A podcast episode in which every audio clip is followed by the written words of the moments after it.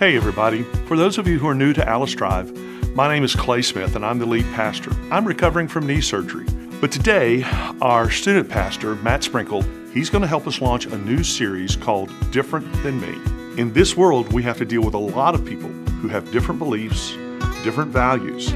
How do we do that? The Apostle Paul in the book of Romans gives us a guide. I know you'll enjoy what Matt has to share from God's Word today. Good morning. It's, it's good to be here this morning. Good morning to those of us joining online, Bishopville and Pacala. Uh, we are so glad that you're here with us this morning. But before we jump into the scripture, which we're going to be in Romans chapter 14 today, we've been looking at the first four verses. So if you want to go ahead and open your Bibles there, you can go ahead and do that. Uh, but I want to show you a few pictures here. Um, got a little slide going. So these pictures are from February 3rd, 1970. Dean Custer B. Reynolds uh, scheduled to speak in chapel, felt led to invite persons to give personal testimony instead. Many on campus had been praying for spiritual renewal and were now in an expectant mood. Soon they, there was a large group waiting in line to speak. The chapel was filled with rejoicing people. Classes were canceled for a week during the 144 hours of unbroken revival but even after classes resumed on February 10th, Hughes Auditorium at Asbury College was left open for prayer and testimony. Some 2,000 witness teams went out from Wilmore, Kentucky to churches in at least 130 college campuses around this nation. This is the Asbury revival of 1970. This past week and a half, we also got to witness something else pretty amazing happen. Check out this video clip from this past week and a half.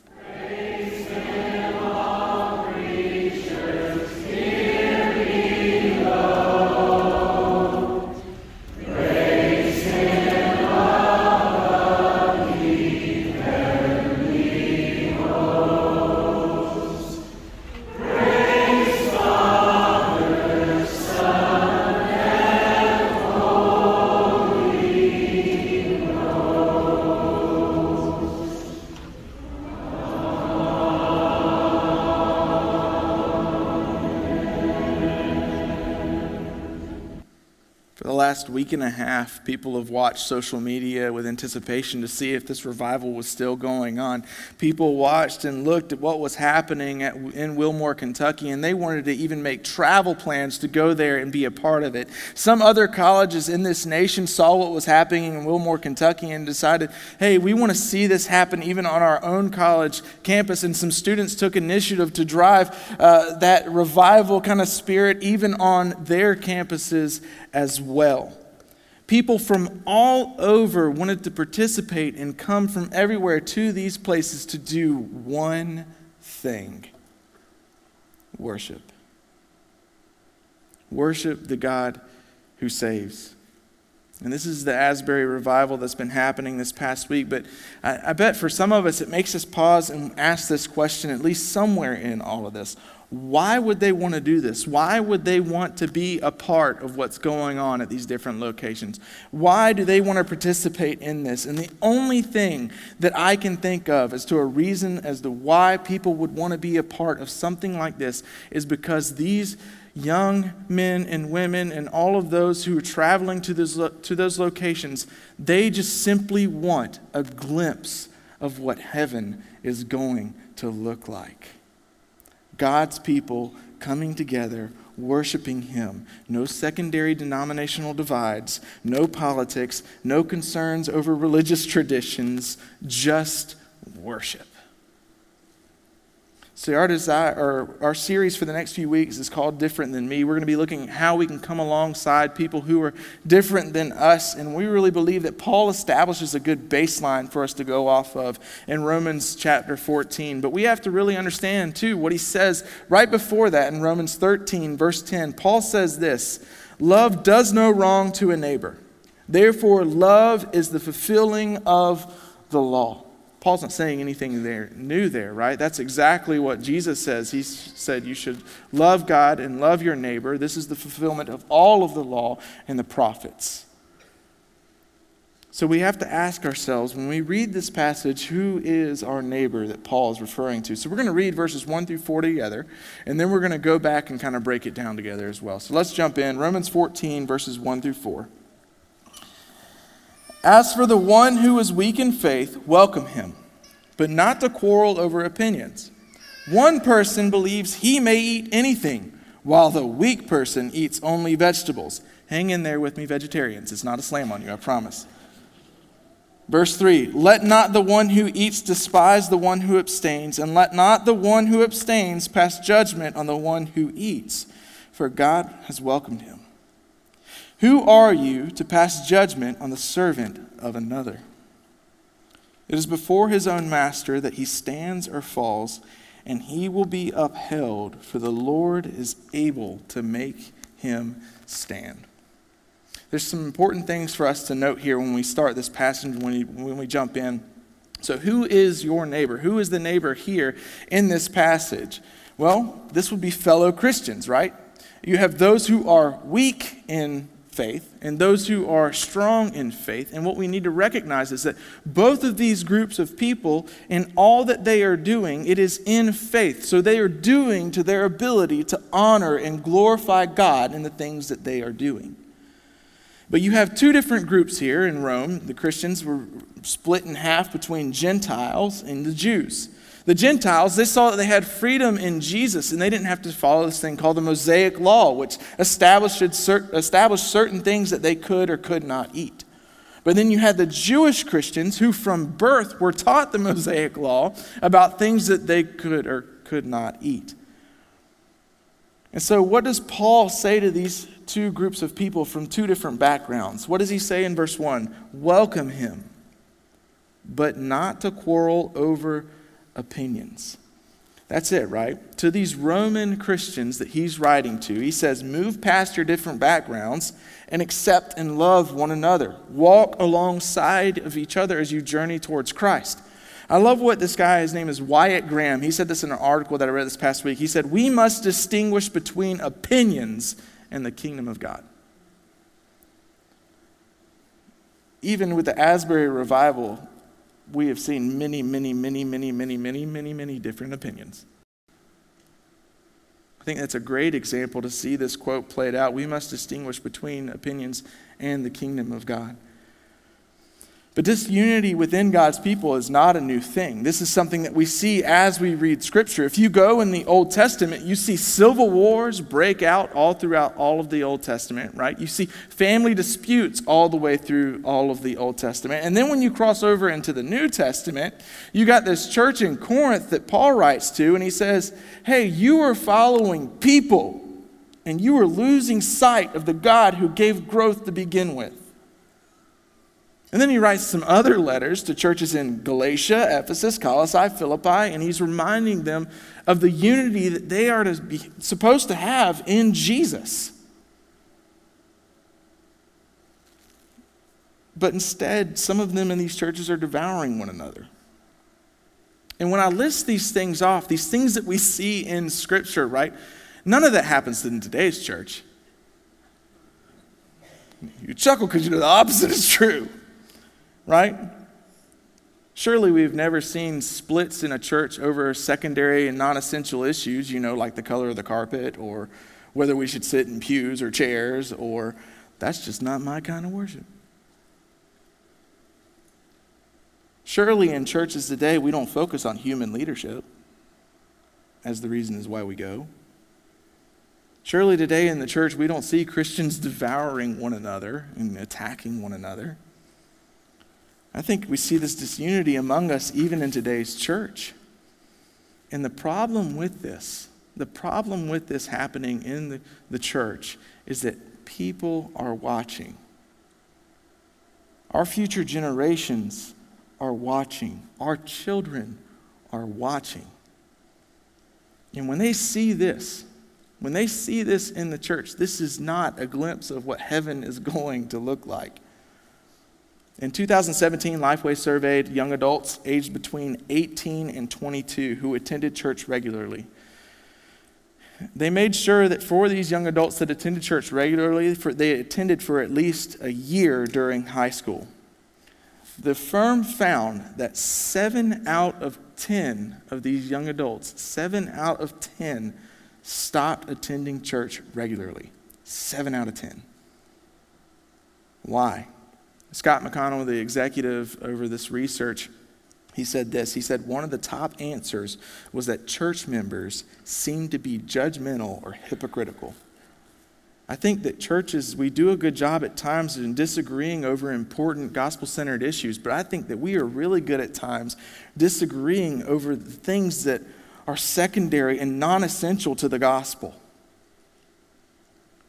I think it's wise for us as Christians today when it comes to these secondary issues outside of the center of the gospel, the good news of Jesus, that we should love beyond our secondary and third level differences. But how do we do this? How do we move past our opinions on these different things? A professor in college, he ingrained one thing in all of us. You couldn't graduate North Greenville with a bachelor in youth ministry without knowing this thing. I'm pretty sure if you left his class and couldn't say this thing, he would fail me because it was that thing that he always said every class, right? He said, At the end of the day, you must always remember the MIT, the most important thing. And he said, The most important thing for you always must be your relationship with God. I cannot pastor people if I am not focused on my own relationship with God. If, if studying God's word and preparing to speak in front of people does not break me, how in the world can I expect it to affect anyone that is listening? It's the same way for us, right? How can we come alongside of other people who we see the deeper needs in their lives? How can we help them if we are not focusing on what's most important, which is our relationship with God? See, when we're not focused on the most important thing, this is what we tend to do. We tend to become selfish and prideful, and we worry more about being right than anything else. And in the end, we don't help our relationship with God, and we don't help anyone strengthen their relationship with God. So, how do we do this? How do we welcome people in of different backgrounds? Well, Paul helps us to understand a little bit more application in verses 3 and 4. He says this Let not the one who eats despise the one who abstains, and let not the one who abstains pass judgment on the one who eats, for God has welcomed him. Who are you to pass judgment on the servant of another? It is before his own master that he stands or falls, and he will be upheld, for the Lord is able to make him stand. So, Paul's question for the weak and the strong Christians that are casting judgment and devouring one another, his question for them is this to whom do you belong? Who purchased both of you at such a great cost? The two problems with these Christians in this church is this. You have the weak Christians that think that they're greater than the strong Christians because they just follow the rules. They feel like that's what makes them closer to God is having more knowledge about God and who he is. And then on the other side of that, you have the strong Christians that think that they're greater than the weak Christians because they just they got a good grasp on the basics. basics. They have a basic knowledge of who God is, and that's their primary focus. And so they're tearing one another apart, saying, No, you're not where I am. You need to be where, where I am. I love what Matthew Henry reminds us. When tempted to despise and judge fellow Christians, Matthew Henry suggests asking this question Has not God owned them? And if he has, dare I disown them? If they are gods, then who am I to disown that they are gods? How does it help either one of us in this situation? We've seen this kind of thing where Paul talks about in uh, verse 4, he says, Who are you to pass judgment on the servant of another? We see this in our own lives, right? Where are my parents at? All of my parents in the room. Go ahead, show your hands. Where are you at? Yep, yep, yep, yep. All right, you've seen this, and I, this is going to be fun in just a second. If you're not a parent, you'll be able to relate because you've been able to sit back and eat popcorn and watch. Um, for my parents in the room, have you ever had a moment where someone else, like another parent, tried to parent your child? How'd that go? Now, some of you, you're like, oh, they deserved it. okay, for the most part, how does that go? Go, to watch, go watch a Little League softball game. You get a firsthand experience. Speaking of athletics, right? How many of you have ever seen a coach try to coach a kid on another coach's team? How does that turn out? Not good. And the frustrating thing in both of these scenarios is that one thinks that they know better, but in all reality, the coach should know what's best for his players, and the parent should know what exactly their child needs. But see, the truth for the other parent and the other coach is this the true parent and the true coach know, or both of them want what's best for the child or for the athlete. So, what's Paul trying to get us to see here is that we each come from different backgrounds. We have a relationship with God, but each and every single one of us are on a different part of that journey with God. Some of us may be further along. Some of us may have just began, began that relationship with God, and what's not going to be helpful is somebody coming in and be like, huh, You're not where I am. That's what Paul would say is a stumbling block. See, if we belong to God, then we realize truly and deeply that only He knows what's best for us. So, those casting judgment and contempt on their fellow Christians, I really believe that this is what Paul is trying to get them and us to see is this stop trying to do what only God can do. I love what one theologian said. He said this The ampler the grace which they had received, these Christians in Rome, the ampler the grace which they had received from the Lord, the more bound they were to help their neighbor.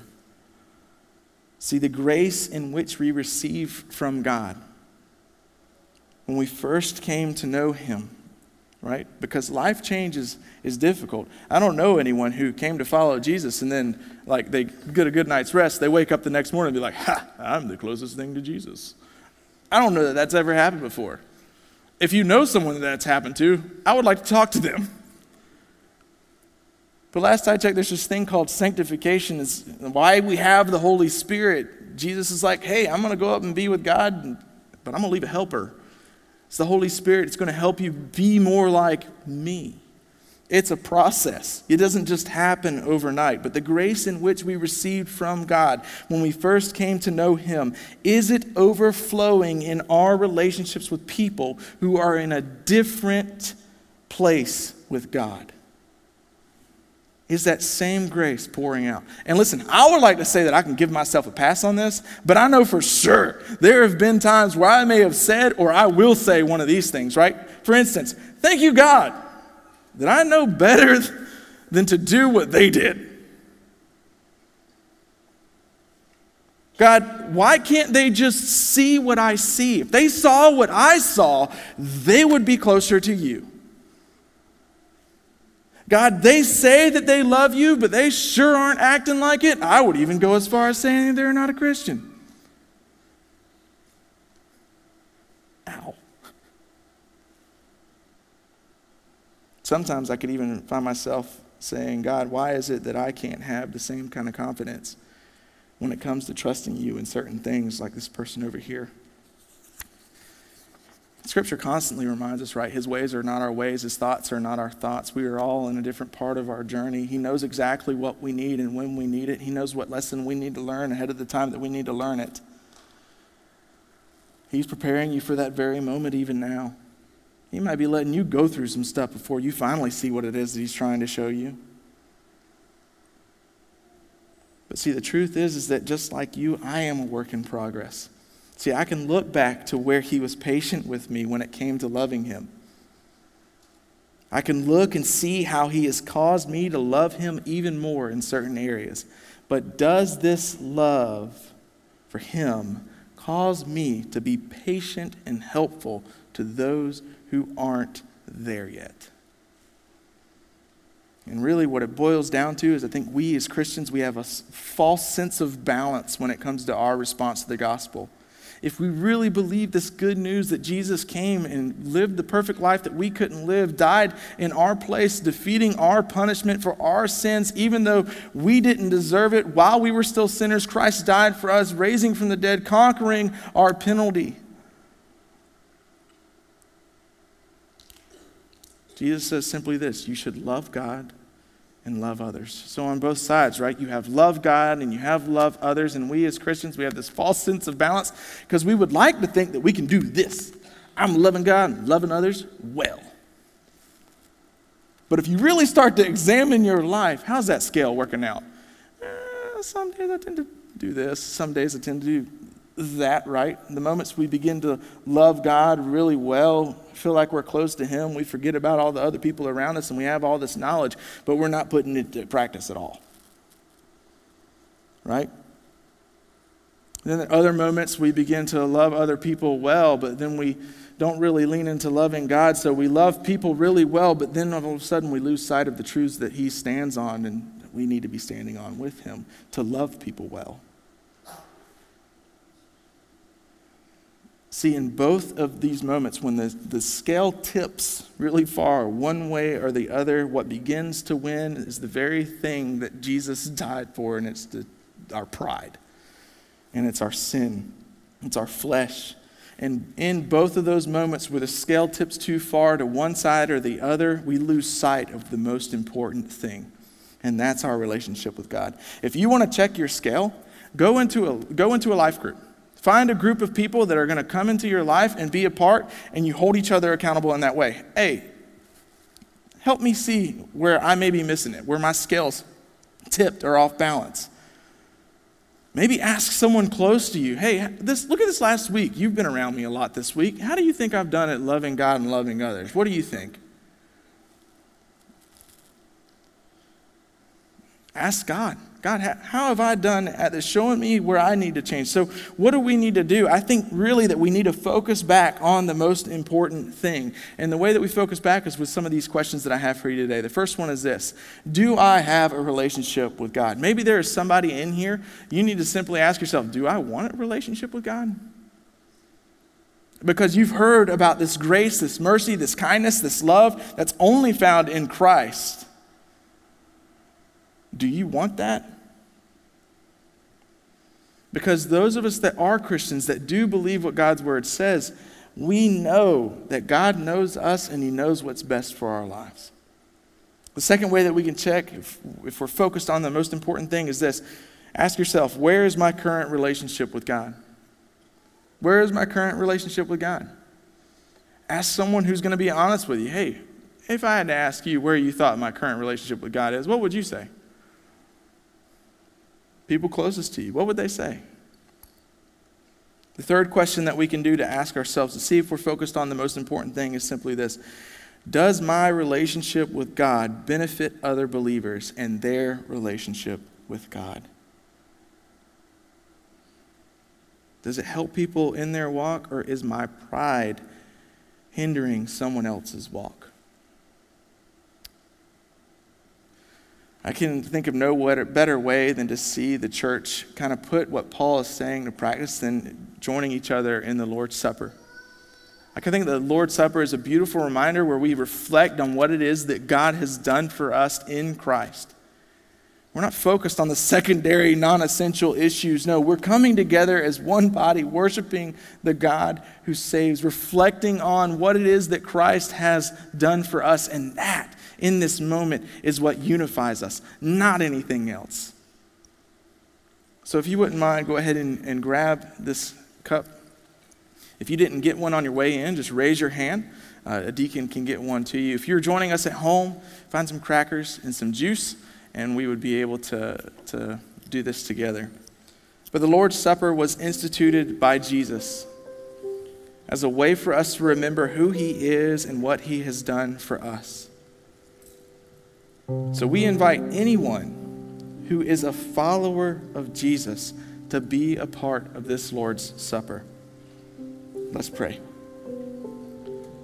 Lord, we have sinned against you. in our thoughts, our words, our actions. We confess the sin and repent of it. And you have told us that if we confess our sins, you are faithful and just and will forgive our sins and purify us from all unrighteousness. Forgive us by your amazing grace. Amen. Jesus instituted the Lord's Supper on his last night with the disciples. He knew they and we would need a reminder, a reminder of the gospel that Jesus died on the cross to forgive our sins. And he rose from the dead, proving victory over sin and death. So let's share in this reminder. Go ahead and open the bread. In 1 Corinthians 11 23, it says, The Lord Jesus, on the night he was betrayed, took bread, and when he had given thanks, he broke it and said, This is my body, which is for you. Take and eat.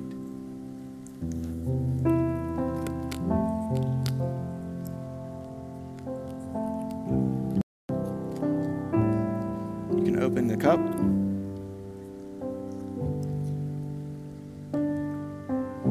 In the same way, after supper, he took the cup, saying, This cup is the new covenant in my blood. Do this whenever you drink it in remembrance of me. Take and drink.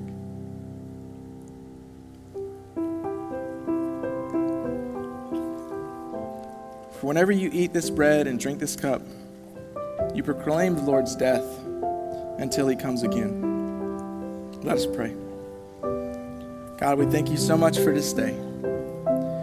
I thank you that we can come together as one body, unified by your Spirit, and reflect on the, the great news that is only found in Christ. I pray today that maybe there is one who really needed to truly ask Do I have a relationship with God? Do I even want that? God, that you will just do what you do best and that you will bring them into an understanding of who you are and your goodness and your grace. God, maybe there is somebody you've placed on our minds this week who, you know what, they are our fellow brother or sister in Christ, but in all reality, we've, we've, we've held some judgment and contempt. So maybe we need to reach out. Maybe we just need to give it to you finally. God, we thank you for the Spirit that unifies us. God, we thank you for what Christ has done for our lives and the hope that we have in Him. And it's in His name that we pray. Amen.